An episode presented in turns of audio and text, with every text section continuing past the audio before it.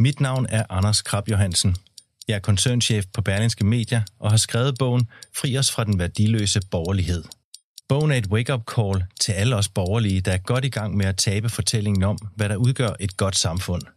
Vi har overladt omsorgen til staten, velstand til vores politikere, familien til institutionerne, dannelsen til tilfældighederne og forsømt at genopfinde og forny de værdier, som taler til menneskets hjerter. Fri os fra den værdiløse borgerlighed er i handlen nu.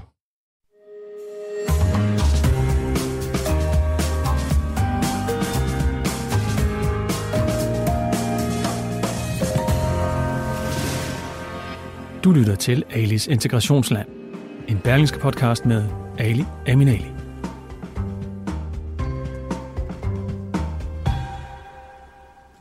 Velkommen til eh, Alis Integrationsland. Eh, vi skal i dag tage et eh, emne op, som faktisk giver god mening, fordi at det bliver netop faktisk foreslået i dag i Folketingssalen, så vidt vi ved, eller jeg er blevet gjort opmærksom på. I dagens emne handler om ja eller nej til tørklæder i herren, beredskabet og politiet. Så enkelt er det faktisk. Det er noget, vi har allerede øh, diskuteret og talt om øh, i starten af året, øh, og øh, vi har også været inde om det før i tiden, fordi der netop har været eksempler på øh, øh, med kvinder med muslimsk baggrund, der har meldt sig ind eller gerne vil være en del af her politi eller beredskabet, som så klart har fået nej. Men nu skal det være muligvis lovligt at bære tørklæde og andre religiøse symboler, hvis man øh, arbejder i forsvaret, beredskabet og politiet, som sagt. Det foreslår de frie grønne, Danmarks nye venstrefløjsparti, som de så øh, pænt kalder sig selv for. Øh, ideen om at give muligheden for at bære tørklæde støttes allerede af enhedslisten og øh, de radikale. Det er i hvert fald noget, de har været ude og sige, at de er enige i, øh, at det skal lade sig gøre. Men øh, nu ved vi ikke lige præcis, om begge partier kommer til at støtte dette forslag. Men det er et forslag, de frie grønne har besluttet sig for at smide i vejret nu. Regeringen med forsvarsministeren Tine Bremsen i spidsen har tidligere afvist, at det kan blive en realitet. Øh, det er ikke noget, der kan lade sig gøre. Der har man været klart ud at sige. Og det bakkes op af selve herren og politiforbundet.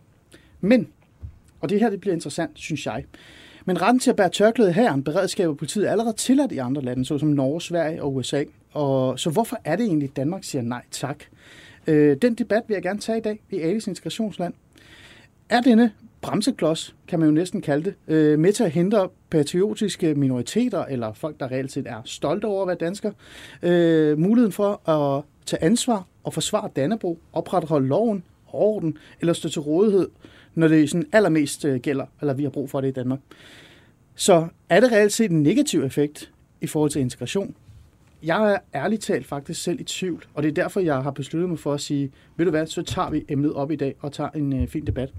For at øh, kunne hjælpe mig med at tage den her debat og få mig til at reflektere lidt over tingene, øh, og så kigger jeg på hende med det samme, hvor hun sidder og smiler lidt. I studiet har jeg øh, med mig øh, Gino Victoria Duabi, lokal politisk kandidat for de radikale venstre. Tak fordi du vil være med. Tak. Hvor er det, du er kandidat henne? Øh... Jeg er kandidataspirant for Nørrebro Bispebjerg, men i hovedstaden København. Okay, super fint. Du kan lige rykke den der lidt tættere på, så kan vi høre dig lidt bedre. Ja. Yeah. Fantastisk. Er det bedre? Det er meget bedre. Tak for det. Og ellers øh, har jeg også med mig i studiet øh, Barda Shah, medlem fra borgerrepræsentantskabet i Københavns Kommune. Velkommen til Mange for tak. Alternativet. Ja, det er Stadigvæk. Alternativet findes derude, kære venner. ja. Det er bare lige for at sige højt. Og det er meget hyggeligt at se, at andre partier også kan tage overskrifter af i, med skandaler og mange andre sager. Det har vi jo ret meget erfaring af i Alternativet. Og det er så en debat for sig selv, må man jo ærligt indrømme. Men, men øh, jeg har i hvert fald besluttet mig for at tage jer med i øh, debatten i dag. Øh, og for lige bare at sige højt, at jeg har også to andre øh, øh, deltagere som gæster, som er på vej i studiet. De er lidt forsinket øh, kvæg øh, nogle andre øh, debatter eller andet. Men de er på vej ind for at give en mere nuanceret øh, diskussion omkring tørklædet. Men det passer faktisk meget godt, at vi starter med jer to. Mm. Fordi lad os lige øh, få hele den her... Øh, hvad kan vi sige, historik på plads i forhold til, hvad Trine Bamsen, forsvarsministeren, tidligere har sagt omkring tørklæder eller, eller ej i, i militæret i her. Mm. Så jeg spiller den i, så kan vi lige høre, hvad, hvad vores forsvarsminister tidligere har sagt. Vi har øh, nogle uniformsbestemmelser, som gør, at øh, alle de er ens klædt, øh, og det handler øh, ikke mindst om vores soldaters øh, sikkerhed. Men når det er sagt, så har vi øh, jo øh, over 5.000 stillinger, som øh, man kan søge som civil, og der har vi ikke nogen regler for, hvad for en påklædning man må have på, så man er meget velkommen til at søge en af dem. Vores NATO-partner USA, Storbritannien, de tillader hijab. Norge Sverige gør. Har de så et sikkerhedsproblem? Jeg mener ikke, at vi skal øh, definere vores øh, regler og vores sikkerhed på baggrund af, hvad andre lande gør. Øh, vi skal gøre det, vi mener giver sikkerhed for soldaterne, og der er det altså forsvarets helt klare anbefalinger, den lytter jeg også til som politiker, at man er ens klædt, og det indebærer ikke religiøse symboler.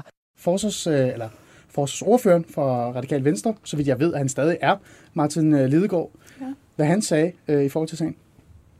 Helt grundlæggende synes vi, det er positivt, at der er unge danske kvinder med en anden etnisk baggrund, der gerne vil være med til at, at forsvare fædrelandet.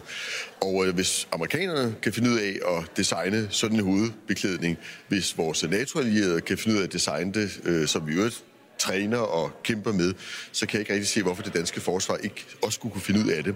Især fordi vi jo mangler unge mennesker i, øh, i forsvaret, både i øh, beredskabet og i resten af forsvaret. Det var meget klart, mm. de to forskelle, der er. Øh, her har vi forsvarsministeren, der lægger sådan op til, at øh, jamen, det er jo ikke, fordi hun er uenig, men sagen er bare, at det, det reelt set ikke er muligt på grund af nogle hvad kan vi sige, øh, hvad kan vi sige, begrænsninger eller et eller andet. Det kan vi lige tage lige om lidt. Præcis, uniformsbestemmelser. Og så har vi på den anden side Radikal Venstres øh, øh, ordfører, som direkte siger, Hvorfor er det? Jeg forstår det ikke. Og det er jo sådan lidt lige præcis det debat, den her handler om sådan i dag. Det er sådan lidt også lige sat sådan, mig sådan i, sådan, hvorfor er det reelt set, det ikke kan lade sig gøre. Øhm, før jeg giver ord til dig, Gino, for jeg tænker, vi gerne, jeg vil gerne starte med dig, så, øh, så, så har jeg lagt mærke til, at, at øh, det, som reelt bliver, sådan, normalt bliver kastet ud, det er det her med, at, at tørklædet bare er et stykke stof. Øh, det er bare noget, man sådan kan have på, øh, og man bare hurtigt også kan tage det af i virkeligheden. Det er sådan lidt det, det ligger op til. Altså for mig er et stykke stof, Gino, noget, man bare kan have på eller tage af. Det er jo ikke, det er jo ikke noget, der er sådan er. Det er jo, det er jo tøj. Øhm, jeg ved, du har en speciel holdning til tørklæde. Eller ikke en speciel holdning, men sådan en, en tilgang til det. Øhm, men lad os lige det få det på plads. Gino, hvad synes du, hvis vi lige hardcore skal have den på plads? Vil du, altså, er du med på, at, øh, at, øh, at der skal være mulighed og plads til, at der, man kan have tørklæde i, øh, i herren og beredskabet og politiet? Ja, selvfølgelig skal der være, øh, skal tørklæde være en del af forsvaret og beredskabet. Øhm, altså, jeg kan ikke se, hvorfor det ikke skulle være det, medmindre det vil udgøre en øh, risiko for Danmark og, og, og danske interesser. Øhm, og, og Trine Bremsen siger det så fint øh, i forhold til de her uniformsbestemmelser. De skal simpelthen opdateres, øh, fordi der, der i dag er en bredere skar af unge mennesker, som har lyst til at være en del af forsvaret og kæmpe for Danmark og danske interesser. Og det må vi simpelthen ikke sætte en stopklods for, bare på grund af, som du kalder det, er en hovedbeklædning for andre, eller et stykke stof, man bare kan tage, tage af. For nogen betyder det faktisk en del mere. Og ja, jeg har, øh, altså jeg synes ikke, øh, jeg kan ikke forstå, hvorfor kvinder har lyst til at gå med tørklæde, men det skal jeg slet ikke blande mig i. Grund til, at jeg nævner det her med, at det er et stykke stof, det er jo teknisk set ikke rigtig mit, øh, mit argument argument for det. Altså min argumentation for det er jo ikke, det er et stykke stof. Jeg mener jo, det er meget mere end et stykke stof. Det er jo en religiøs, symbolsk beklædning, man tager på, fordi man gerne vil fremvise, at man reelt set øh, tilhører en religiøs, øh, hvad kan vi sige, øh, øh, familie. Kan, lad os kalde det på den måde, ikke? uden at sådan, vi begynder. Og, det, og, og tørklæde er jo øh, den, altså det muslimske familie, øh, tradition, kultur, øh, man lægger op til. Mm. Øhm, så det er jo for mig ikke et stykke stof. Det er jo noget, man reelt set øh, står inden for og, og, og, og lever Det var bare det, du sagde, så jeg prøver bare at svare ja. på det, du siger. Så, så det, jeg, det, jeg prøver at spørge dig om, det er sådan lidt... Forsvinder så den her neutralitet, ikke, som Tine Bramsen er inde på? Altså den her med, at, at, at vi vil gerne holde religiøse og øh, symboler ud fra, fra altså, politiet, beredskabet og, og de her øh, meget sådan særområder, særinstitutioner, hvor, vi, øh, hvor der er altså meget mere på spil, end at stå i øh, for eksempel i, i Netto med tørklæde på, eller være sygeplejerske eller andet. Jo, men øh, hvis andre lande kan finde ud af det, og det går fint, så kan vi også gøre det. Det er jo meget klart besked. Øh, Barda Shah, Alternativet, ja. borgerrepræsentant, øh, medlem, som jeg også sagde. Øh, hvor står du egentlig hen? Jeg støtter at man skal have lov til at kunne tage det tørklæde på, man har lyst til. Og jeg vil faktisk gerne prøve at nuancere debatten en lille smule, fordi mm. hele tiden kommer tilbage til et stykke stof. Ja, øh, det handler meget om religiøse symboler, så at sige. Og der er mange andre religiøse symboler. I Canada og øh, Storbritannien er der også sikkerne med deres turbaner, og det får de også lov til at tage i herren. Øh, Kanadas forsvarsminister er faktisk en sikh mand, som går med turban. Øh, der kan man sige, at han leder af øh, Kanadas her med en turban på en religiøs symbol, og det kan han gøre i Kanadas interesser. Han lægger ikke psykiske interesser foran Kanadas interesser. Så det der med, at et stykke stof eller noget andet end religiøst symbol skulle hindre nogen i at udføre deres arbejde, eller udvise loyalitet for deres land, som de nu bor i, og som de gerne vil bidrage til, den køber jeg ikke. Jeg køber ikke det argument med, at øh, sådan noget som et religiøst symbol skulle værne eller hindre nogen i at gøre deres arbejde. Altså, det er jo... Det, er jo, altså, det kan jeg godt forstå. Og, jeg, og igen, jeg bliver ved med at sige det her. Det her program er lidt specielt for mig, og, og det er jo et holdningsborgende øh, program, som jeg altid siger, når jeg laver Alice Integrationsland. Jeg er jo borgerlig, og jeg er jo et eller andet sted sådan meget øh, med på den her idé om, at det skal være neutralt, fordi vi må endelig ikke øh, begynde at have religiøse symboler ja. ind i de her. Men kan du ikke, kan du ikke se det bare der? Fordi ja. når jeg siger, at tørklædet er et stykke stof, det er jo ikke min holdning. Det er jo for eksempel enhedslistens holdning. Ja, ja. Faktisk også helt vejen op til Radikal Venstre har jeg hørt uh, tidligere medlemmer sige det, ja. eller folketingsmedlemmer, der er nu, sige, at det er jo bare et stykke stof. Øhm, så mit spørgsmål er jo sådan igen sådan til dig. Kan du ikke se, at der er et problem i, at vi lige pludselig har et militær, et politi, øh, et beredskab, som, som øh, har de her, øh, altså der forsv- den her neutralitet ja. forsvinder fra dem? Jeg kan godt forstå, hvad du mener, men det, ja, den argument køber jeg heller ikke, fordi det er grundlæggende, når man kommer til magtens tredeling, så handler det om, at øh, dommerstanden for eksempel, hvor religiøse symboler er forbudt, den, det argument køber jeg. Det giver rigtig god mening. Der var en britisk dommer, der sagde, at retfærdigheden skal ikke kunne ske, man skal kunne se, at den sker. Mm. Hvor i dommerstanden giver det god mening, at dommerne skal være neutrale, når de dømmer, og man ikke kan lægge noget habilitetskrav i forhold til, at de er inhabile i forhold til nogen, øh, der sidder på forsvarsstolen. Okay. I forhold til militæret mm. og politiet og beredskabet, det er en del af den udøvende magt. Der er ikke noget krav om, at de skal være retfærdige. Deres arbejde går ud på, at de skal gøre det, som deres øverste chef, det er så altså, de forsvarsministeren eller ja. justitsministeren siger, at de skal gøre. Ja. Der er ikke noget krav om retfærdighed der. Okay. Så du tror, uh, du tror godt, at man kan sådan leve op til de her, den her neutralitets... Uh... Ja, det tror jeg godt, man kan, og det gør man også i mange andre lande. Det handler meget om, hvordan de udfører deres arbejde, og det er også den med, at der er et stykke lovgivning, de skal overholde. Det er kun loven, de følger, og deres nærmeste chef selvfølgelig. Mm. Og kan de gøre deres arbejde korrekt og i overensstemmelse med loven, så kan jeg ikke se, hvorfor det er, at nogle borgere skulle øh, føle sig krænket, eller føle sig, at uh, udøverne er inhabile. Øh, der er et dansk eksempel, som jeg kan nævne. Et dansk øh, i domstolene for eksempel, der var en øh, palæstinensisk, der var tiltalt for noget kriminelt. Ja. Og han sagde, at, at dommeren var af jødisk afstamning, mm. og derfor var dommeren inhabil. Man mm. kunne ikke se på dommeren, at han var af jødisk øh, afstamning, men det var efternavnet, som tippede palæstinenseren den øh, forsvar. Så det var ikke noget religiøs? Øh... Der var ikke noget religiøs. Han mente bare, at fordi der, jeg er palæstinenser, og vedkommende har israelsk baggrund, eller jødisk baggrund, at ja. øh, så er vedkommende inhabil. Det fandt man ud af, at det var vedkommende ikke man kan jo man har mange forskellige argumenter mod, at en tørklæde eller en turban gør nogen inhabil, men i sidste ende er spørgsmålet om, kan de gøre deres arbejde korrekt? Anna Hitta. Hej. Hej, velkommen i studiet. Tak. Ja, det var noget, øh, hvad var det for noget? Noget trafik, der Du ved godt, vi har sådan 15 minutters øh, akademisk... Øh, nej. okay, så kalder vi det det. Men altså, i dag øh, tager vi jo den her tørklædedebat, og det er jo ikke en ny debat for dig. Og i virkeligheden så er mit fokus ikke så meget igen på selve tørklædet, men det er den her, hvad er det, den symboliserer, og hvad er det, den kan komme til at, øh, hvad kan vi sige, hvilken signal den kan komme til at sende ud. Når jeg tænker på uh, Anahita Makina, tid, Makina, Makina, Makina. Malakin. Malakin, Malakin, oh ja, åh oh gud. Ja. Tidligere, øh, hvad hedder det, kandidat for Nye Borgerlige, så kan jeg huske din plakat. Ja. Hvad var det for en plakat? Prøv lige at fortælle, hvilken plakat var det, hvad er det, jeg sådan står her og tænker på? Det var en, øh, et billede af mig som seksårig øh, med tørklæde på øh, fra Iran af. Fordi lige så snart du starter i skole øh, i Iran, så skal du have uniform på. Og en del af uniformen på pigeskoler, det er rent pigeskoler, det var så, at man også skulle have tørklæde på mm. som seksårig. Mm. Så det er bare hver dag, som, fordi ja, mm. nu er man åbenbart kommet i en eller anden... Øh, seksuel alder, som man helst ikke skal ja, udstråle. Og det er jo en helt anden debat. Men når du så hører det her med, øh, som jeg også har fortalt, øh, da du ikke lige var til stede, at vi har jo haft den her debat omkring tørklæder eller ej i militæret, beredskabet og, og politiet og, og, og sådan nogle. Øh, når du hører den her, øh, det her forslag, altså nu kommer det ud, og, og der er faktisk en lille smule støtte omkring det. Hvad tænker du så? Altså tænker du, det måske er okay? Er, det altså, er tiden kommet til, at vi kan have tørklæde i politiet, beredskabet og, og militæret? Nej, tværtimod. Altså jeg synes overhovedet ikke, det er på tide at indføre noget som helst tørklæde, hverken i politi eller militær eller andet myndighed. For mig at se, jeg så også gerne, at den røg ud af de andre myndighedspositioner. Øh, øhm, og det kan være i borgerservice, det kan være lærerstand, det kan være alle mulige andre steder.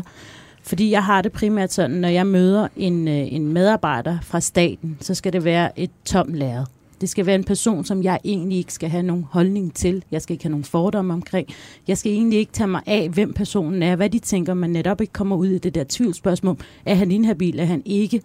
Og jo mere neutral personerne ser ud, jo mindre skal jeg bekymre mig om personen frem for min sag.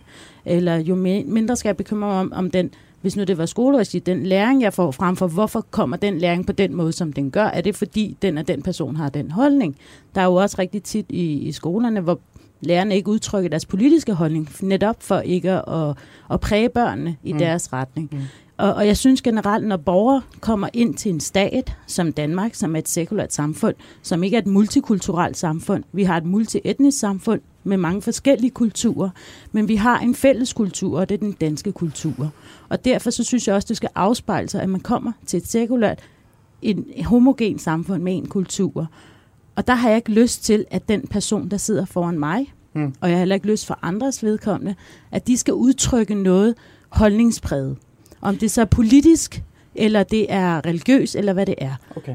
Og det, jeg vil også bare lige sige, man kan godt sidde her og være principiel og sige, jamen så længe personen udfører sit arbejde, så længe de gør deres arbejde godt nok. Men man kan også samtidig sige, jamen det er fuldstændig ligegyldigt, fordi det er ikke op til dig, der har truffet et valg om, at du gerne vil gå den her vej, der skal bestemme, hvordan den anden person foran dig skal føle sig. Det er dig, der har truffet dit valg om at være den position, lige så vel som jeg har truffet et valg for Her at være snakker du om at, at tage, påtage, altså tage Præcis. på. Du har truffet et valg om, at du gerne vil udtrykke det her, eller være i den position, eller være den person, så må du også tage det konsekvens, der hedder, at der er nogle mennesker, der ikke kan affinde sig med det. Men det kan jeg godt følge dig. Og, og det, kan jeg godt, det, det kan jeg godt forstå. Men som Bardachars lige netop sagde, øh, der er også tilfælde, hvor folk føler sig øh, altså, øh, hvad kan vi sige, uretfærdigt behandlet. Var det ikke sådan rigtigt, ja. det, at personen ja. følte sig? Ikke fordi, at der var et symbolsk, øh, altså der var et religiøst øh, symbol, de kunne pege på, eller nogen, der havde tørklæde på, eller andet, men der var, det var et efternavn. Mm. Så altså, er der ikke altid nogen, der føler sig krænket, bare når de... altid- Altså, Det er også, altså, som, som, jeg vil også påpege det, som Badar siger, at, øh, at politiet, er, at der skal man ikke have en retfærdighedsfølelse, fordi de er en udøvende vagt eller magt. Øhm, det er jo ikke korrekt, fordi det har man jo allerede. Man går allerede mistænker politiet for at lave profilering i forhold til udlændinge. De, de bliver jo allerede beskyldt for alverdens ting, selvom de ikke engang bærer nogle religiøse ting, eller selvom de ikke har mærkelige efternavne.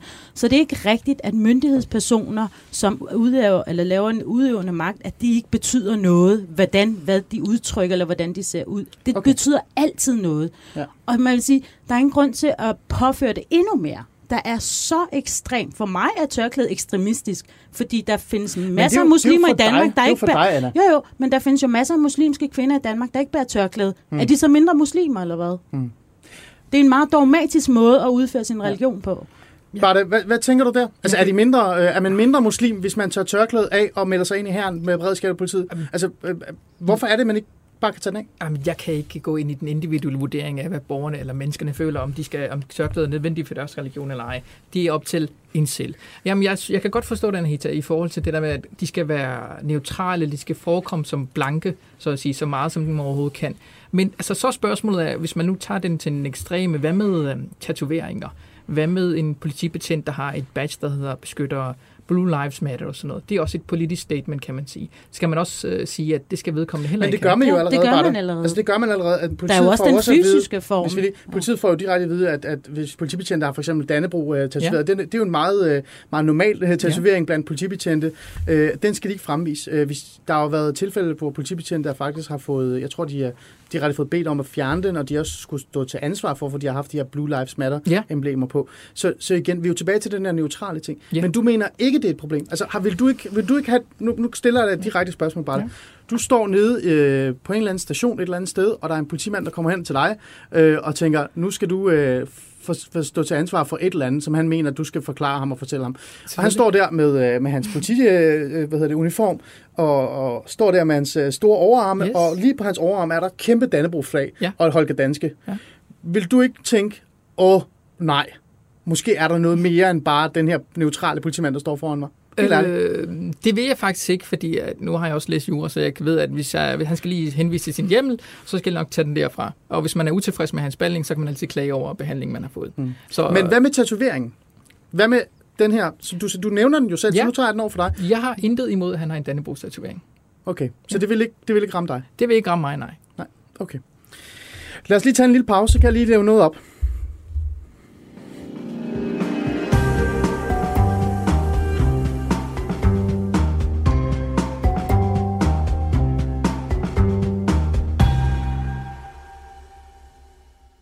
Tak fordi I øh, ser med, og jeg har allerede skrevet en masse beskeder og kommentarer, og, og dem synes jeg faktisk, at vi lige skal læse op, fordi at, øh, der er faktisk nogle rigtig gode imellem dem, som øh, refererer til det, vi snakker om her. Øh, lad os lige tage den her fra, som, som et eller andet sted er snakker om den her neutralitets Øh, øh, ting, der nu er. Øh, jeg kan lige læse noget op, som øh, minder om det. Øh, vi tager lige den her først, for lige at få det på plads her. Den her debat har jo været der før, og, øh, og en af dem, som øh, blandede sig i debatten på et daværende tidspunkt, det var Torben Tofgaard Ingen, som er militæranalytiker øh, via Københavns Universitet. Og han var ude at sige, at i Danmark har vi altid haft et stærkt grundlag for at gøre dem, der kan udøve statens øh, magtmonopol, neutrale. Derfor må man hverken bære politi- politiske og religiøse symboler, når man er på arbejde. Man må heller ikke, med, som i flere andre lande, have sin uniform ved politiske møder. Vi blander ikke religiøse og politiske observanter med politi og beredskab. Det, det, er, jo en, øh, det, er, jo en, det er jo en rigtig god øh, analyse af, hvorfor er det, at øh, man ikke vil åbne op for det her, øh, Gino. Er der ikke noget i det her? Altså, ligesom du ikke må som øh, medlem af, af herren stille dig op til et politisk øh, møde eller kandidat, have dit uniform på, og så sådan prædike alt, du gerne vil for radikal venstre. På den måde må du heller ikke øh, tage øh, en religiøs tørklæde symbol eller noget andet på, øh, når du skal i... Lyden faldt lige ud. Men, men lad mig, lad mig prøve at spørge dig igen. Den her øh, neutralitet omkring magtmonopol, som, som øh, Torben Tofgaard siger, ja. Ja. nu må jeg læse op igen. Det her med, i Danmark har vi altid haft et stærkt grundlag for at gøre dem, der kan udøve statens magtmonopol, neutrale. Det er jo rimelig vigtigt. Er det ikke det? Mm. Og går vi ikke væk fra det, hvis øh, vi giver lov til øh, symboler? Nej, hvorfor? Jeg forstår bare ikke, jeg, for, jeg, jeg forstår ikke det her, den her diskussion. Kan du høre mig nu? Ja, det kan jeg godt. Jeg forstår ikke den her diskussion. Jeg tror ikke, vi går væk fra magtmonopols øh, neutralitet og, og så videre, fordi at der er en øh, gruppe borgere i Danmark, som har lyst til at være en del af forsvaret, beredskabet eller politiet. Man må jo have tillid til systemet. Også det, som øh, Anahita sagde i forhold til, at man skal være helt blanke. Jamen, hvad er det næste så? Øh, hvis- Hvis du tænker en kvinde med, inhab- med tørklæde øh, er inhabil, fordi at hun, hun har tørklæde på, jamen så...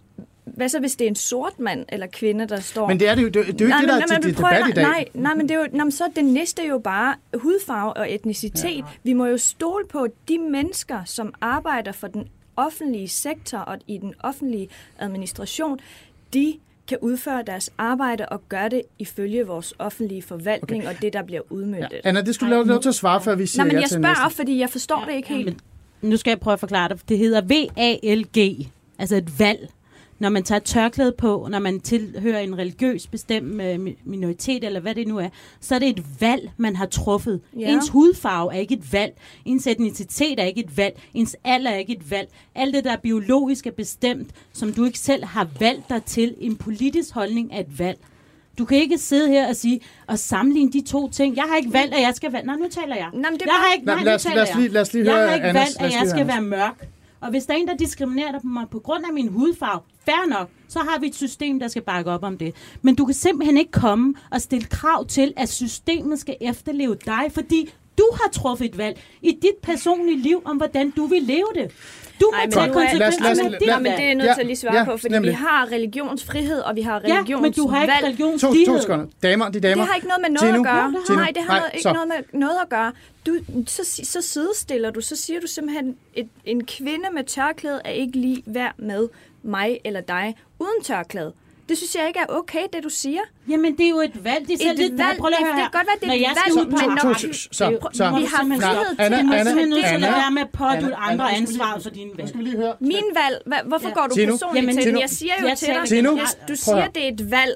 Det er ikke et valg, at man går ind i en religion, øh, altså tror på noget. Okay. Det er en følelse, man har. Det er ikke noget, man Ej, nu pådutter du sig selv. Så, ved du, Tino, hvorfor kig, kig, kig lige på mig. Nej, ærligt. nej, kig lige på mig. Nu, nu, skal, nu, stiller jeg, dig- nu stiller jeg bare et eksempel. Nu lægger vi lige Det Anna er lidt ikke på et køl. valg, at man Nej, bare kan nej. tage sit tørklæde Det- af. I Danmark har vi frihed til at tro på, hvad vi gerne vil tro på, eller lade være. Ja. Og vi må også tage det på. Okay. Så der er Men- sgu ingen men det mand ikke- eller kvinde, der Nej, skal men Tino- fortælle Tino- en kvinde at tage et tørklæde Nej, på. men Så jeg- kan vi heller ikke bede om at Godt. få, taget, Ja. få det taget af, bare fordi det er et valg. Godt. Altså, men det er heller ikke det, jeg gør her. Men det kan godt Nej, være, Anna har var- en anden. Ja, men nu, nu kigger du på mig, og nu stiller jeg lige spørgsmålet igen. Den her neutralitet, det er den, jeg stiller spørgsmålstegn ved. Mm. Ikke i forhold til, om jeg skal bestemme over, en kvinde skal tage tørklæde på eller ej, men neutraliteten, som så pænt bliver skrevet op her.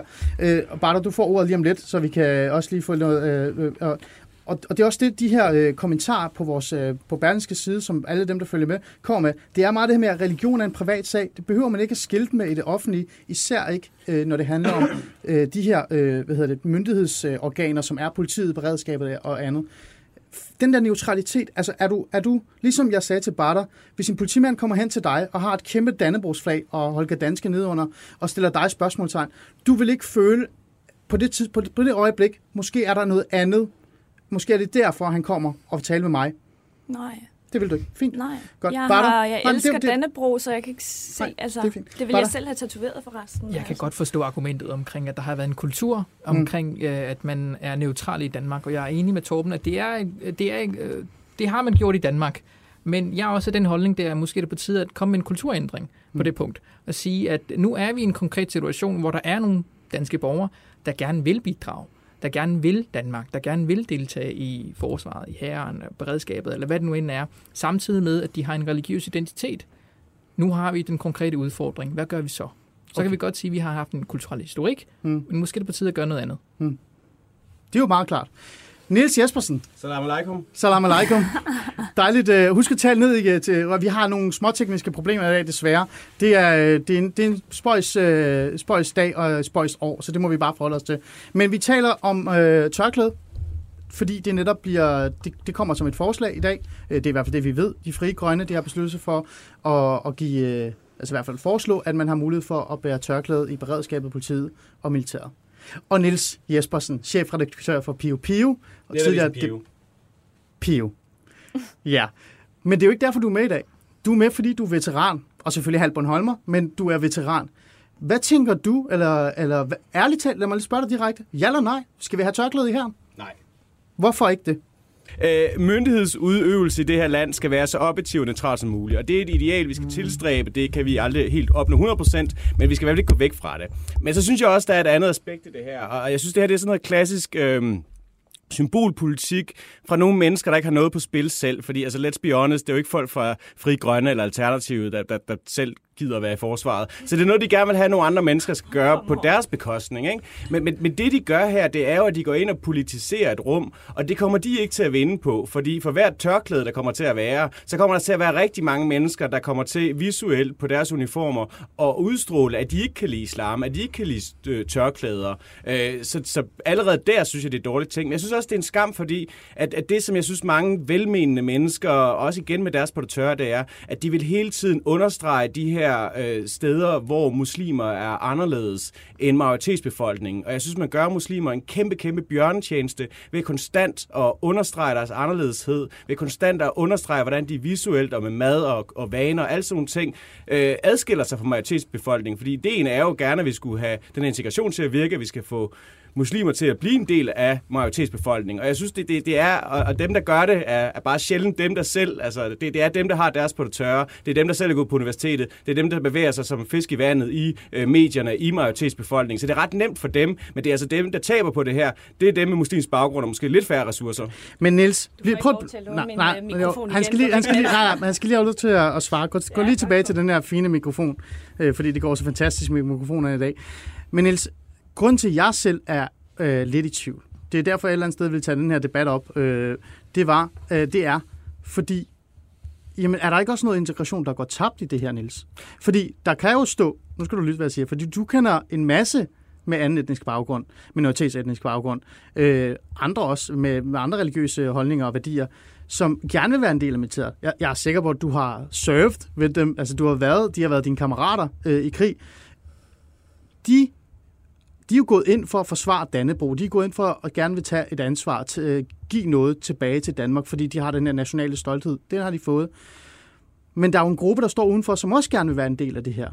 Føler de så ikke ekskluderet og udelukket, fordi at vi holder fast ved det her, det her simple stykke tørklæde, som nogen vil kalde det? Jo, jeg synes, det er et bedre argument, det der. Fordi jeg kunne også godt tænke mig, at, at flere danskere med, med mellemøstlig baggrund gik ind i forsvaret. For det er faktisk en virkelig, virkelig god måde at blive integreret på. Det er sådan, som rigtig mange danskere fra samfundsklasser er blevet integreret på. For det er der, hvor folk fra arbejderklassen møder folk fra overklassen. Og derfor er det også på mange måder en skam, at, at værnepligten er så lille, som den er Men i skal dag. vi så ikke fjerne det her tørklæde? Øh, nej, for jeg tror, det har en modsat effekt. Altså, jeg tror igen, at det vil have den effekt, at du konstant og hele tiden vil have en påmindelse om, hvordan de her mennesker de adskiller sig. Øh, og jeg tror, at det vil føre til en politisering af et rum, som vi ikke ønsker politiseret. Jeg følger rigtig mange sådan amerikanske veteransider, og det har jeg gjort i mange år. Og noget af det, jeg synes, der er enormt deprimerende ved dem, det er, hvor politiseret de er blevet. Altså, de startede bare med at være sådan noget lol og memes. Men nu er de helt klart opdelt efter, om du støtter Trump eller er imod Trump. Og når, og når først folk, der sådan, ja, har været i krig sammen og, og har det kammeratskab, når de begynder at blive splittet på grund af politik, så er du meget, meget forkert sted på vej hen. Og jeg siger ikke, vi ender der.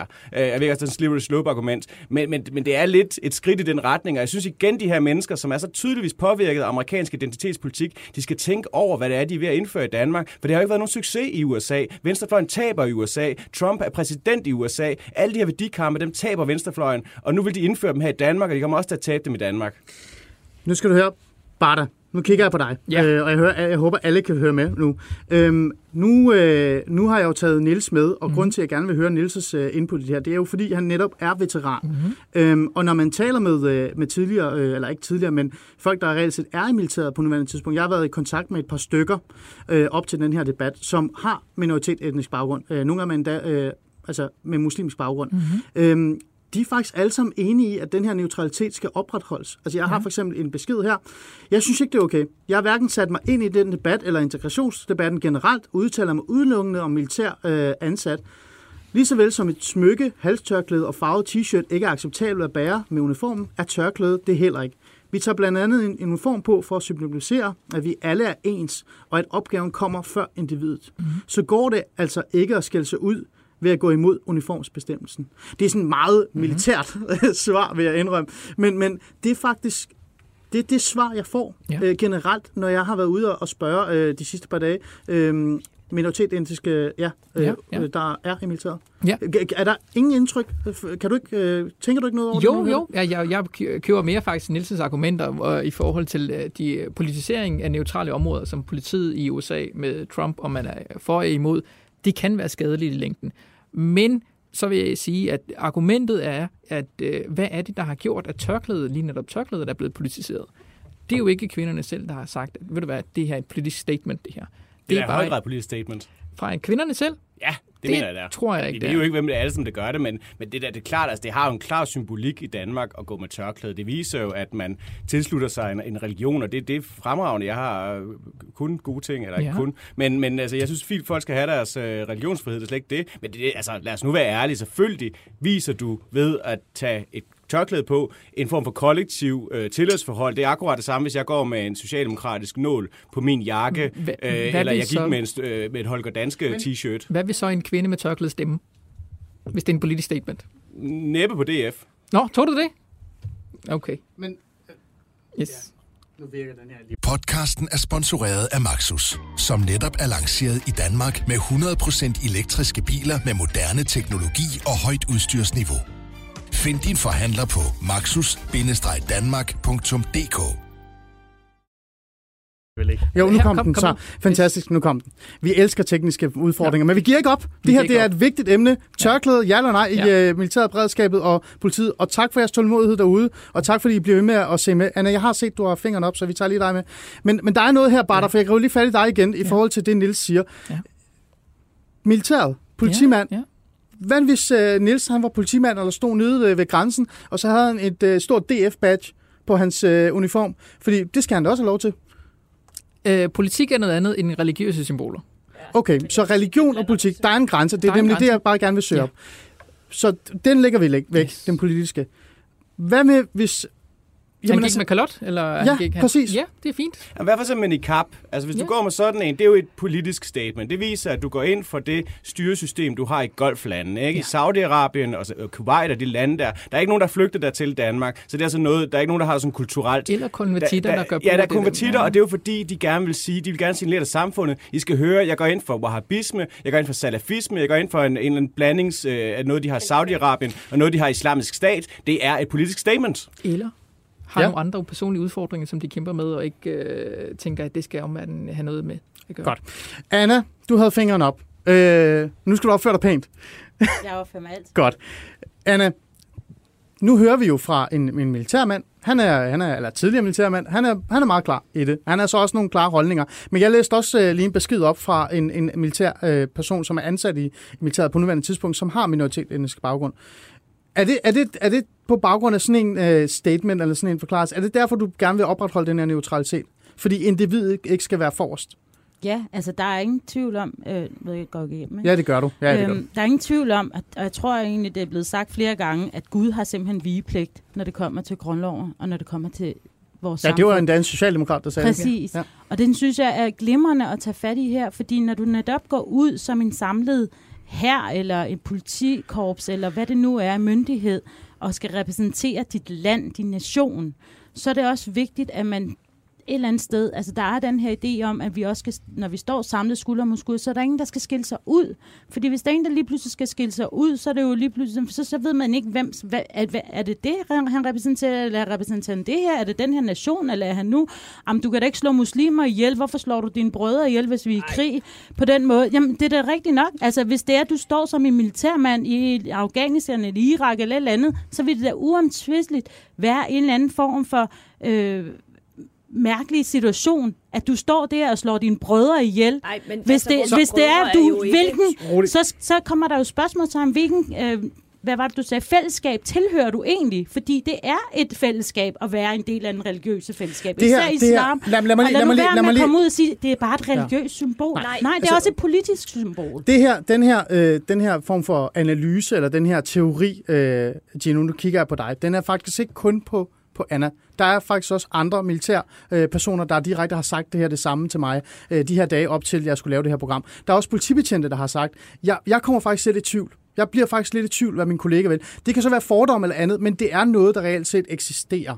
Så hvis vi lige lægger den ovenpå, så det er ikke kun er Anna, der har det. Har du ikke en forståelse for det? Altså bare, bare et, nu, nu, ligesom jeg gik ind åben til det her program, fordi mm. jeg gerne vil på en eller anden måde reflektere over, hvad er egentlig min holdning til det her? Har du ikke en forståelse for det her? Men jeg er et meget åben, mangfoldigt menneske, og hun hedder for det første Anahita. Så lad være med at kalde hende Anna. Det er fordi, jeg blev kaldt Anna blandt venner. Nå, Nå, undskyld.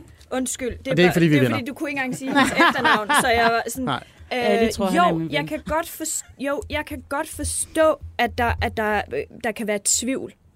Skal jeg holde den sådan her? bare, bare, bare lad være med at røre. Bare lad være med at røre. Så. Jeg kan godt forstå, at, at man er i tvivl om, hvorvidt tørklæder er en del af det politiske osv., og, og en del af det religiøse. Men det, det skal simpelthen adskilles. Det kan, og, og når Anahita sætter tvivl på, om kvinder eller mænd, lad os bare tage mænd med os, om de er deres brødre, om de skyder deres brødre. Men det er jo Er ikke vi kun Anna. Det er jo ikke kun Anna. Det er jeg prøver at sige til dig. Der er jo også folk, Nå, der er i politiet, ikke. der er i beredskab, Nej, der er det militær, forstår jeg der, der selv tænker, Når jamen jeg har vælger- brug... Prøv at, når jeg, når jeg står i en, en, en uh, spidssituation, mm. når jeg er i kamp, når jeg er, så bliver jeg nødt til at vide 100% af mine marker, mine, uh, mine kolleger og andet, står bag mig. Og der kommer jeg i tvivl. Kan, bare, det er ikke fordi, jeg siger, du skal være enig, uh, Gino. Jeg prøver bare at spørge dig, kan du ikke, kan du ikke forstå en lille smule den refleksion, der kommer? når man står der med en person, som har eller bærer religiøse Nu øh, tager jeg de symboler? kvindelige, øh, kurdiske kvindelige øh, her, som har kæmpet mod islamisk stat. Og øh, der var ikke nogen tvivl om, de her kvinder havde én kamp, og det var at kæmpe mod islamisk stat. De havde, de havde øh, jødiske symboler, de havde okay. muslim, islamiske Så symboler. du tror godt på, at den her mangfoldighed kan eksistere? Ja, Bare kort. Ja. og det er et fællesskab. Altså, man tager ikke derned og ikke kender hinanden. Okay. Der er et fællesskab, der er en kamp, Okay. og det er den, man Ja. kæmper. Altså, bare fordi der er en muslim i, øh, i, øh, i øh, en, der kalder sig muslim i, øh, i Syrien, øh, som, øh, som, som er med. så er en er med, altså, med. Der er ikke noget, ej broder, hvad laver Nej, du? Altså, nej. det er jo ikke sådan, det, Nej. det, det hænger Niels, sammen. Niels, går I rundt og kalder hinanden for brødre, eller bro, eller andet? Inshallah. Inshallah. Øh... Lad, mig lige, lad mig lige stille dig et spørgsmål, Niels, før Mm. du svarer, fordi der er et, et, et rigtig godt uh, spørgsmål uh, fra, eller en kommentar i vores uh, Facebook-opdatering, og igen, tak fordi I uh, kigger med, selvom vi har haft de her tekniske vanskeligheder. En Halim Rashid uh, har skrevet, hvis man skal holde religiøse symboler og religiøs, religion uh, i det hele ud af faget, um, for eksempel militæret, skal vi så ikke afskaffe feltpræster og gudstjenester? Ja, eller Dannebro, som er et øh, rødt flag med nej, nej, på. nej, nej, hold dig nu til, til, til selve spørgsmålet. Det er, jo, det er jo et konkret spørgsmål, fordi vi står jo her og siger, at, at militæret, politiet og beredskabet skal være neutral, religi- altså religionsmæssigt. Jeg ved godt, at vi ikke har, altså vi har religionsfrihed, men vi har ikke religionslighed. Men der er der noget ved det her spørgsmål. Ja, det synes jeg, og jeg er egentlig heller ikke øh, afvisende over for at have feltimamer og øh, felt rabiner. Altså, jeg synes, at, at når du bliver udsendt på Danmarks vegne, øhm, altså hvis du har religiøse behov, øhm, så er det sådan set også øh, forsvarets opgave at sørge for, at de kan blive øh, øh, altså, tilrettelagt eller, sådan, eller at blive indfriet. Altså, det synes jeg sådan set godt, jeg kan leve med. At jeg også sige, at jeg, jeg også... øh, vi skal have et neutralt rum, men det er jo ikke, altså, det, det, det er jo ikke noget, vi har. Altså, Danmark er et, kristent land har været det i tusind år, og det siger jeg også selv som ateist. Altså, det, det er jo bare givet, det er sådan, vores kultur er, det skal der ikke laves om på. Og det kan du jo sagtens have, hvor der stadig er åbent for, over for, for folk, der tilhører andre religioner. Mm. Så, så, så fint nok med, altså, jeg tror ikke, der har været et behov indtil videre, men på sigt, ideelt set, så vil jeg da håbe, at der var mange flere muslimer, der vil søge ind i forsvaret, for det er virkelig en fantastisk måde at, at lære det danske samfund at kende på, at blive en del af det danske samfund, og, og så synes jeg også, man skal have øh, felt, øh, øh, hvad hedder det, mulager. Ja. Feltmulær. Sagde du det? Ja, ja. ja. Niels, lad mig lige prøve at spørge dig, fordi du, du har jo været udstationeret. Det har du. Hvor har du været henne? Jeg har været i Afghanistan. Ja, Hvor så lang- kort tid i Irak Ja. også, men, men det var bare Mødte- forlænget weekend. Ja, en forlænget weekend- i Irak. Det lyder øh, fantastisk. Øhm, mødte du nogle øh, amerikanske, norske, svenske øh, militærpersoner øh, personer med, øh, med, med tørklæde på? Eller, Ja. eller øh, hvad hedder det, religiøse symboler? Gjorde jeg egentlig det? Jeg har faktisk en idé om, at jeg så nogle amerikanere inde på en eller anden base, der havde øh, måske sådan noget flyvevåben, som vist nok havde... Men jeg skal lige passe på, hvad jeg siger. Men jeg vil faktisk godt gå til bekendelse med noget andet, øh, fordi nu snakker jeg om, at det her det er et neutralt rum, men der er faktisk rigtig mange af mine kollegaer, altså det er sådan lidt i forsvaret, når du er inde i en, i en kaserne og sådan ting, så går du ens klædt. Men når du er ude i felten, så må du godt ligne lidt en pirat. Øh, så der er meget mere sådan frihed på, hvordan man går klædt og sådan ting. Og der er faktisk nogle af mine øh, kollegaer, der havde sådan nogle badges, hvor der stod sådan noget pork eating crusader eller et eller andet. Det var mere sådan noget lol-ting. Men jeg gik faktisk nogle gange og tænkte sådan, mm, ja jo, altså jeg gik ikke med det selv, fordi jeg synes måske, det var en lille smule uprofessionelt, og jeg tror, de der afghanere var nok sådan pænt ligeglade med, hvad vi gik med uh, badges. Ikke? Men, men det var der sådan noget, hvor man tænkte, hmm, er, det, er det altid det mest geniale signal at sende til lokalbefolkningen? Hmm. Nu kommer jeg med, med, med, med et sjovt lille, for jeg vil gerne holde fast i dig, Niels, fordi du, igen, øh, nu holder vi fast i det, den baggrund, du har. Øhm, jeg er jo meget igen stadig i tvivl. 44 minutter, jeg er stadig lidt i tvivl. Mm-hmm. Øhm, hvis du går ind på de forskellige Army Outdoor sider for at, at købe grej, og jeg ved ikke hvad, så går der ikke meget, øh, altså, mange, altså der går mange få sekunder, før du finder noget, der hedder nettørklæder for dansk militær. De er overalt. Du kan købe nettørklæder i- alle mulige farver og forskellige øh, hvad hedder det, størrelser, og jeg ved ikke hvad. Og der står sådan rigtig flot øh, skrevet, originalt nettørklæde i bomuld fra det danske militær. Du kan bruge tørklædet til at vikle om halsen, eller du kan bruge det til at kamuflere dig, eller til at kamuflere mindre genstande, eller dig selv øh, med et tørklæde, åbenbart. Nils, hvad stopper os i at sige, at fra i morgen så... Nej, vi vil ikke have tørklæde i militær, men øh, kvinder, der gerne vil bære tørklæde, de kan bare ud og købe dem her og smide dem på hovedet. Vil du være, vil, vil det være okay med dig? Ja, det er så... Nej, jeg, jeg synes bare, jeg synes stadig, det er en skam, for jeg synes, du, du ryger ind i det her. Altså, når, når soldater går med dem om halsen, så er det for at få varmen. Når de ligger med over en eller anden genstand, så er det for at skjule den. Øh, hvis man ligger med sit øh, gevær og har det der tørklæde hen over sit hoved, og, og optikken, og lægger nogle græstør ovenpå dem, så er det fordi, man ikke vil se Så Det har et praktisk formål. Hvis du begynder at gå med det som et tørklæde, så går du så også med det, fordi det er et religiøst symbol. Så sådan, nej, altså, det, det, det vil jeg egentlig synes var en dårlig idé. Okay. Barter, du havde øh, markeret? Øh, ja, men nu kommer jeg bare at tænke på den sjove memes her og så videre. Øh, ja. Men jeg tænker på, øh, fordi religiøst set, så er det jo, det er jo ikke selve tørklædet, der er fu- funktionen, det er jo at dække sit hår til. Øh, hvis man kunne gøre det på en anden måde, som var ikke chikanerende, eller noget, som var i øjenfaldende, eller noget, som kunne falde med i uniformen, vil det være passende, øh, synes du, Niels? Nå, men altså, man kan jo altid barbere sig skaldet, det er der ikke øh, nogen øh, regler omkring. Og øh, ja, have så kort hår, det er dækket hjælp, men altså... Der er jo nogle ortodoxe jødiske kvinder, der går med på ryg, i stedet for at vise deres hår frem. Så de har ikke tørklæde på, men de går med på ryg, så de viser ikke deres eget hår frem. Altså, jeg tror ikke, der er så mange jydiske ortodoxe kvinder i forsvaret generelt. Så det, Ikke- så det ikke er i nok forsvaret. Nu er, det, nu er det blevet sådan en Q&A med Ja. ja. Niels Jespersen, som er tidligere militærmand, men jeg, ja. jeg kan faktisk godt lide det, fordi nu stiller jeg dig et spørgsmål. Sådan, øhm, i, I Norge og Sverige, også øh, så vidt jeg ved i USA, der er reglen, at man godt må bære øh, tørklæde i militæret, øh, fordi man gerne vil have den her åbenhed, den her mangfoldighed, som Gino var inde på. Øh, og man, man ser bort fra det, som Anna, du siger det her med, at det er meget et stærkt øh, religiøst symbol. Og det gør man, fordi man gerne vil have inklu- øh, den her inklusion. Man vil gerne have, man mener faktisk, det kan redde eller hjælpe integrationen. Reglen er så også, at når du så er i kamp, when the heat is up, så tager du en hjelm på, hurtigst muligt. Og så er der ingen, der er i tvivl om, hvordan folk ser ud. Så, så bare lige for at få det på plads. Nils, for dig, øh, så er det ikke, altså er det et, et, et, et, sådan et militært, et strategisk, øh, øh, den der følelse af, er min kammerat med mig eller ej, eller er det mere det her religiøse symbol, der skal bare holdes langt væk fra de her, de her, de her grupper, især her? Jeg synes, det er begge dele. Altså, der er, der er et praktisk aspekt, men det er sådan set det mindste af det. Det kan man godt komme omkring. Men det er, man skal også huske, at USA er en masse minoriteter, der skal bo sammen øh, og få det til at fungere med hinanden. Og det, det går desværre ikke fantastisk lige for tiden. Danmark er... Der er en dansk kultur, og, og jeg synes, at de mennesker, der kommer til Danmark, skal blive en del af den danske kultur. De skal føle sig danske, eller gerne dansk-iranske, øh, eller dansk-arabiske, eller den slags ting der. Øh, så jeg synes, vi skal prøve at fastholde og have en form for monokultur, øh, hvor man så kan have en bindestreg og et fod i en anden lejr. Øh, og, og derfor så er jeg lidt imod den amerikanske idé om, at øh, så er vi øh, en stor glad familie, men af for forskellige minoriteter. Vi skal hellere have, altså være en stor majoritet, hvor der så er rum til forskellighed. Øh, så, så jeg er ikke så vild med den amerikanske løsning, og jeg synes også, det du ser i USA i dag, er ikke nogen kæmpestor inspiration, og det er også derfor, det kan undre mig, at dele af venstrefløjen er så forhippet på at importere den her amerikanske identitetspolitik.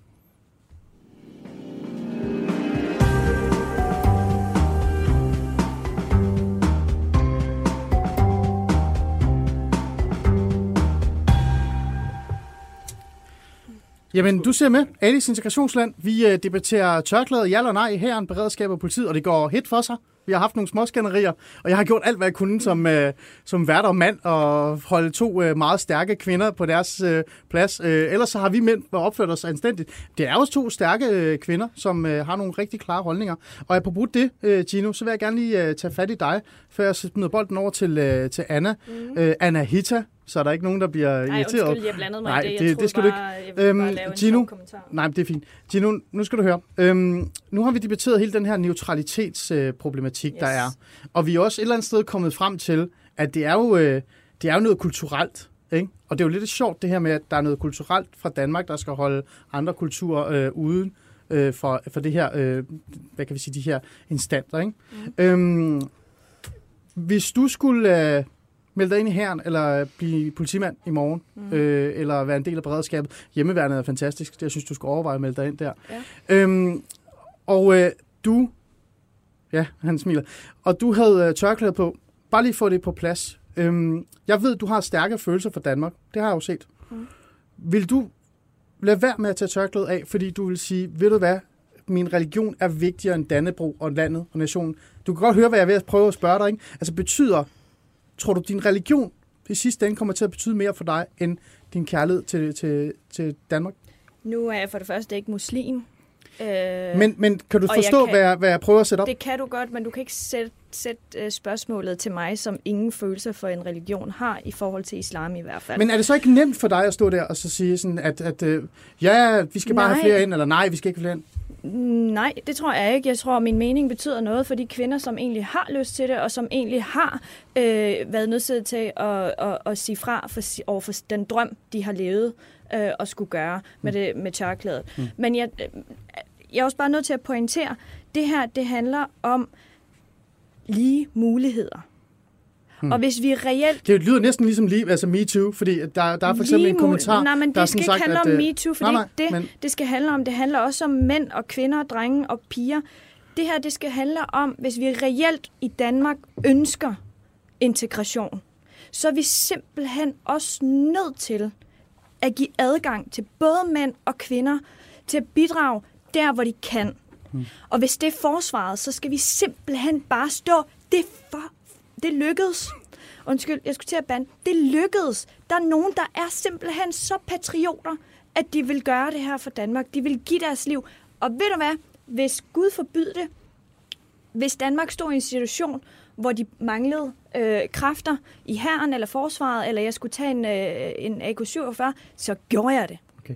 Altså, Så lad mig lige prøve at spørge meget, meget, meget kort. Og det, det er jo en super klar statement, og det var lige det, jeg led, jeg fiskede efter. Så du tror reelt set, at der vil være flere minoritetsetniske, især med muslimsk baggrund eller, eller andet, der vil melde sig ind i herren, hvis øh, det blev øh, øh, øh, gjort muligt i morgen? Ja, det, det, eller det ved jeg ikke. Det skal jeg ikke kunne sige. Jeg kender ikke øh, mængden af, af, af, befolkningen kvinder, der har lyst til det. Øh, Men på samme måde, muligheden, men men muligheden. muligheden, det at man har lige muligheder, det, det er i hvert fald ikke stopklods. Okay, godt. Anna? Ja. Hita? Ja. Ja. Malakin? Se, Kian. ens- Integrationen. Mm. Fordi det er jo netop derfor, jeg har været i tvivl, og det er derfor, vi har diskuteret det her i, i, i så lang tid, i 50 minutter i dag. Er der ikke noget i det her? Hvis vi nu lægger lige de her øh, meget klare holdninger til tørklædet lidt, lidt væk, bare en lille smule, og vi, og, vi, og vi kigger på det her problem, eller den her, det, her, øh, det her forslag i forhold til selve integrationen, vil det ikke gavne integrationen en lille smule mere, hvis vi gav mulighed for tørklædekvælte kvinder og, og andre med, med stærke holdninger til, til en specifik religion, at komme ind i det her fællesskab, opleve nogle af de ting, som Niels Jespersen har oplevet, opleve den her øh, følelse af at være en del af det store fællesskab, få måske et bedre, øh, et bedre forhold til Dannebro, til Danmark, til nation, at man på den måde muligvis, muligvis, jeg siger ikke, at man gør det, men muligvis kan få folk øh, med minoritetens baggrund tættere på det her store fællesskab, og endda nogle af dem måske vil smide tørklædet i sidste ende.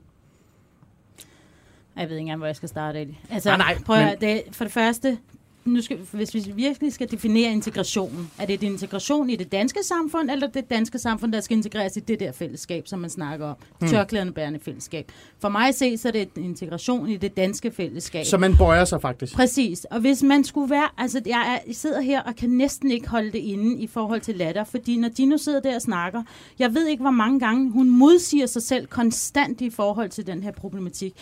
På det ene tidspunkt, så er det et valg. På det andet tidspunkt, så er det ikke et valg. På det ene tidspunkt, så er det et øh, fællesskab, og man er patriot, øh, hvis man kommer ind i det danske fællesskab mm. med tørklæde, men man er, held, man er ikke patriot Men nok. lad os- lad os man er ikke patriot, dig. nej, Lad os lige holde os man er til ikke dig. patriot nok at smide tørklæde Ja. for at komme ind i Ja. fællesskabet. Så de der modsigelser, det viser jo bare, hvor kompleks den her situation er. Og for at gøre det mindre kompleks, så forbyd lortet, og lad være med at bekymre om det. Men du så, vi stadig- ikke, be- Nå, men seriøst, så har vi ikke behov for at sidde og tænke alle de her ting. Vi Ja. sidder altid, lad mig lige tage den den her færdig, for den er vigtig. De her debatter, de foregår så meget op i det her luftlag. Alle en akademisk, ideologisk magtkamp mellem de forskellige aktører, der sidder her. Og så sidder vi og diskuterer, om vi kunne godt tænke os, at det var sådan fordi men vi kunne godt tænke os lige muligheder. Ja, hvad er lige muligheder? Det er biologisk lige muligheder, uanset hvilken køn eller etnicitet du har. Det er ikke lige muligheder, uanset hvilket fucking valg du har truffet i dit liv. Ja. Hvis du træffer et valg om at være her, så er det dit valg, at det her det er konsekvenser. Hvis du træffer et valg, jeg har valgt at være i politik, der har konsekvenser for mit arbejde, der har konsekvenser for mit privatliv, der har konsekvenser Så er du for mit kæresteliv. Det er individet. Det er individet, der har sit ansvar for at integrere sig i samfundet. Og så må man se på, hvad er det for nogle valg, der gør, Mm. mm. at jeg ikke kan nå herfra og hertil. Okay, så du er reelt set... Og så kan det være ligegyldigt, hvad vi sidder og diskuterer akademisk, fordi Så. det i praksis er noget andet. Men du er ikke bekymret for, at det her faktisk er med til at ødelægge integrationen Nej. af de her kvinder, nej. som gerne vil være Nej, en del af tværtimod, Nej. som Jens han, øh, Niels han så siger, det er en bjørnetjeneste. Okay. Og få folk til at tro, om det skaber jo meget mere synlighed og mangfoldighed, hvis vi Godt. ser på tørklæder. Niels? Jeg er træt af at se på tørklæder, I'm sorry. Niels? Der er også det aspekt, at hver gang man åbner op for at prøve at give øh, islam en større rolle, så fører det faktisk til mere segregering, at når du laver kønsopdelt svømning, så går de og spørger kvinderne, Men nu er hey, det jo ikke søster, kun islam, går du ikke her? Nu er det Jamen, alle det, religiøse. Ja, ja, ja, men det er jo ikke, Men er fordi det ikke dem, der og er en masse sostoraner, der vil komme og, og, og sætte ild på Jamen, det ved vi jo ikke. en, øh, Det ved vi jo ikke, Ja, ja, men altså, nu snakker vi om virkeligheden, ikke? Øh, Jeg siger bare, at øh, desværre så er der ikke virkelig mange øh, kvinder med muslimsk baggrund i forsvaret. Hvis du nu havde det, ikke, og der kom det her tørklæde, så ville de jo også blive mødt af sådan, øh, søster, hvorfor du ikke med tørklæde? Hvorfor er du ikke, er du ikke ærbar? Ikke? Altså, det er lidt nemmere måske at kunne henvise til at sige, jamen, altså, der er, det er ulovligt. Eller hvis der er et bederum på gymnasium, som de her herrer og damer også gerne vil have, så kommer de jo også til det der selvbestaltede sharia-politi rundt og spørger, hey søster, hey bror, hvorfor beder du ikke? Hvorfor beder du ikke sammen med os andre? Så du er bekymret det er for, at der kommer bare- nogle, nogle konservative Altså, kræfter is- ind i militæret, som faktisk Nej, skal jeg være med til at... bare, at effekten af at den her velmenende øh, øh, øh, forsøg på at åbne op og have flere aspekter af islam, bliver altså også hardcore udnyttet af de her konservative kræfter. Og det er de her, igen, velmenende akademikere, der aldrig selv kunne drømme om at sætte foden i forsvaret. Det er de altså bare blinde over for. Okay. Øh, og det, hører, det, det, det er bare en del af aspektet, det her, det er, at når vi laver kønsopdelt svømning, når vi laver bederum, når vi laver alle de her ting her, så, så gør vi det også, altså så, så har det den modsatte effekt, så skader det integrationen. Okay. Det er jeg også enig i. Ba- Jamen, fantastisk. Barta, du er sådan en, øh, du er faktisk en af dem, der han nævner, tror jeg, sådan en, en rigtig øh, akademiker-type. Ja, ja, det, Og, og det er jeg også selv i øvrigt, og stolt af det. ja, Og der er ikke noget galt i at være akademiker. Det er ikke det, vi siger. Men, men er du for naiv, Barter? Altså, Øh. øh... Fordi du har jo, jeg vil sige, du har en meget øh, intellektuel og en meget reflekterende tilgang til, det, til hele den her debat, den her Ja. snak. Øh, Og det, ærligt talt, altså, jeg har virkelig følt, at man kunne få noget fornuftigt ud af det her. Og, og, og, Tak. og, og, jamen, øh, ikke? Øhm, men er du for naiv? Altså, burde jeg lade være med overhovedet at lytte til dig? Nej, det, altså, det bestemmer du selv. Øh, bare fordi man har en lang videregående uddannelse, betyder, at man ikke er naiv eller virkelighedsfjern. Altså, jeg er jo en, der er født og opvokset på Istergade, så jeg har ligesom haft øh, virkeligheden meget tæt på, øh, siden jeg voksede op. Og da jeg var fem år, havde jeg også tanker om at blive soldat. Men øh, jeg var bare ikke dansk statsborger dengang. Du kan nå det nu. øh, jeg ved, lidt gammel, halvgammel og kvapset. Men, men altså, så, men Så er der- naiviteten, så der- naiviteten. Na- naiviteten, det kan jeg godt forstå. Jeg kan godt forstå argumentet om, at man ikke har følelsen med virkeligheden, fordi det er ret svært at føle, hvad der sker ude i virkeligheden for mange. Men jeg mener, at principielt, nu taler vi ikke primært om kvinder med tørklæde her, men jeg mener, jeg ved også godt, der er en minoritet af sikher i Danmark. Og den bliver faktisk større og større. Og øh, de går med turban. Jeg ved, at der er flere af dem, der går med turban, og jeg ved, at der kommer et tidspunkt meget snart her i Danmark, hvor de bliver indkaldt til vandpligten, og så bliver det en konflikt, vi skal tage hånd om igen. Så bliver det en anden spørgsmål, fordi så er det kvinderne, der taler om, fordi meget få kvinder med muslim, muslimsk baggrund, og så er det nogle andre med konservative øh, kræfter osv., med at de kan få indtog i militæret. Det er en helt anden snak. Det her med, at vi står over for en konflikt meget snart, tænker jeg. Ikke en konflikt, vil jeg sige, med et spørgsmål omkring, hvad er det, den danske kultur kan bære egentlig af forandringer. Hvad er det, vi kan bære af forskel? Og det her er, hvor jeg tror, det grundlæggende spørgsmål ligger. Er det danske øh, udførende, udøvende magt i forhold til øh, politiet, beredskabet, militæret, er de klar til, at der sker nogle forandringer?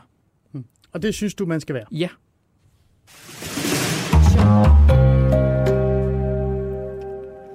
Jamen, du ser med på Berlingske side. Alice Integrationsland. Vi har været godt i gang med den her tørklædedebat. Jeg tror aldrig, den slutter. Jeg tror, vi kan tale om den en time længere, hvis vi øh, nu havde mulighed for det.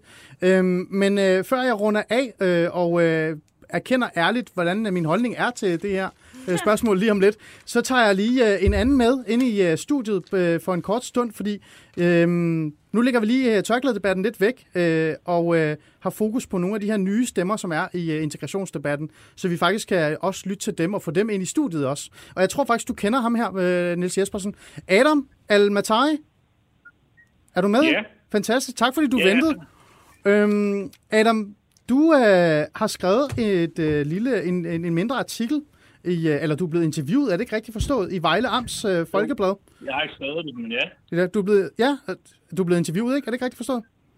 Jo, Jo. jo. Dejligt øh, folkeblad. Det er meget lokalt. Øh, Adam, øh, du har været inde og tale lidt om den her med øh, ghettodannelse, parallelsamfund og integration. Og det, du sådan et eller andet sted lægger op til, det er, at Danmark er, en, er ikke en gavebod, hvor man kan tage imod de danske velfærd med den ene hånd, og så afvige øh, fra de danske normer og værdier med den anden hånd. Derfor så har du udtalt dig sådan meget direkte og meget ærligt omkring, hvad du, øh, hvad du mener om det. Hvorfor var det, du øh, fik lyst til at, og blande dig i debatten? Fordi du er jo, så vidt jeg ved, øh, ny, øh, Adam. Jo, jeg har prøvet de sidste par år at skrive lidt om øh, situationen integrationen og de problemer, som der er opstået, øh, og hvad jeg egentlig selv også har erfaret med tiden. Øh, jeg synes, det er en vigtig debat, vi skal tage, fordi øh, integrationsdebatten, den har altså bare halvet, eller integrationen har bare halvet de sidste 20-30 år, og vi har ikke rigtig fået løst opgaven. Øh, det var også derfor, jeg der blev, altså blandt andet meldt ud af radikal, fordi jeg ikke synes, jeg synes, de har for meget... Du har meldt dig ud af det radikale venstre? Ja, og meldt mig ind i Socialdemokratiet, mm. og det er super, fordi jeg synes simpelthen ikke, at de, at, at de lukker øjnene for øh, problemerne. De har for mange øh, mentale sygklappere på. Okay. Lad os tage en snak sammen, så kan det være... Nu bliver du øh, inviteret på kaffe, kan jeg høre en radikal. Fordi at, øh, jeg er en, der Ja. ja. ikke er berøringsangst. Dialog, Latte.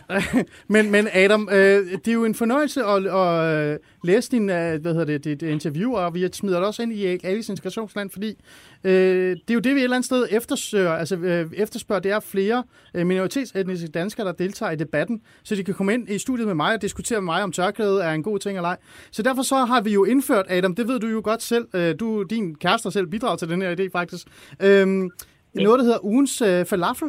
Så den øh, får du lov til at få den her uge, og vi smider det op på Facebook her øh, senere med, øh, hvad det er for en øh, flot det diplom, du har fået, og jeg synes, du selv skal printe den ud og hænge den selvfølgelig op øh, på, din, på din væg og være stolt af den. Men Adam, tak for dit øh, indspark, og øh, til alle jer, der ser med, hold lidt lige øje med ham her, øh, Adam El Matai. Gå ind øh, på hans Facebook-side og læs den her artikel. Også, I kan også finde den på Alice Integrationsland. Og, øh, og tak, Adam. For Og han din, skriver i øh, netavisen Pio. Ja, så kom der også en reklame ja. der. Men tak, Adam, for din uh, deltagelse, og så håber jeg, og jeg glæder mig til at se dig i studiet en dag. Det tror jeg ikke, du vil sige nej til. Ja, nej, det vil jeg ikke. Jeg ser frem til en invitation. Det er godt. Men Adam, tillykke med uh, ugens falafel. Og med uh, ugens falafel uh, øh, vil jeg så bare sige tak, fordi I, I var med til den her debat. Um, lad os starte med Anahita. Tak fordi du kom for, ja, men Akens, tak fordi du kom for sent. Det var fantastisk. Det var så let. Men husk at komme til tiden næste gang, ikke? Så Øh, øh, jeg bidrager aktivt og positivt. Debattør og, øh, og, og andet på nuværende tidspunkt. Nis Jespersen, øh, strøg direkte fra pet debat. Tak fordi du kom og gav os noget, øh, noget militær og noget veteran øh, indsigt i forhold til, til emnet. Redaktør øh, for Piu Piu, chefredaktør for Piu Piu. Netavisen Pio. Ja, og halv Bornholmer. og, jeg kalder det Piu Piu. Og Gino øh, Duabi, Victoria, du Victoria, du er lokalkandidat. Jeg er kandidataspirant for Nørrebro Bispebjerg, og der er opstillingsmøde i København Hovedstad den 14. november. Kom og støt mig. For Hvis Radikal lave- Venstre. For Radikal Venstre. Ja, du altid husk, altid husk ja. at sige, hvad- hvilket parti det er. Hvis du må lave reklame, så må jeg også. Jamen, det er også derfor, vi er her. Og øh, Bardashar, øh, medlem af borgerrepræsentantskabet i Københavns Kommune. Yes. Tak fordi du vil komme og, og give det. Og øh, til jer seere, og til, til jer, der står i studiet, min holdning, ærligt talt, jeg har stadig ikke forstået, hvad det er, øh, at jeg skal på en eller anden måde beslutte mig omkring det her. Øhm, jeg synes, det er vanskeligt. Jeg synes, det er mærkeligt, at i andre lande kan man godt tage det her tørklæde på, uden at det gør øh, det store. Men øh, i Danmark holder vi fast i de her traditioner, der hedder, at vi skal være neutrale. Men samtidig kan jeg også sætte mig ind i den her neutralitet, der er ekstremt vigtigt. Så øh, jeg må ærligt bare desværre sige, at jeg har ikke besluttet mig endnu, hvad jeg synes om det eller ej. Jeg glæder mig til at høre, hvad partierne siger øh, ude i, øh, i landet, og jeg glæder mig til at se, hvad regeringen og Socialdemokratiet Socialdemokratiet beslutter sig for at, øh, at gøre ved den her, det her forslag. Øhm, tak til jer seere. Tak fordi øh, I kiggede med. Tak for de rigtig, rigtig mange spørgsmål. Og Johanne, tak fordi at du fik det til at virke, selvom øh, der var noget øh, øh, i dag øh, med mikrofonerne. Tak for hjælpen, så Johanne, min øh, producer, der sidder bagved og kigger på os alle sammen. Lyt med næste gang, og se med næste gang tirsdag kl. 13.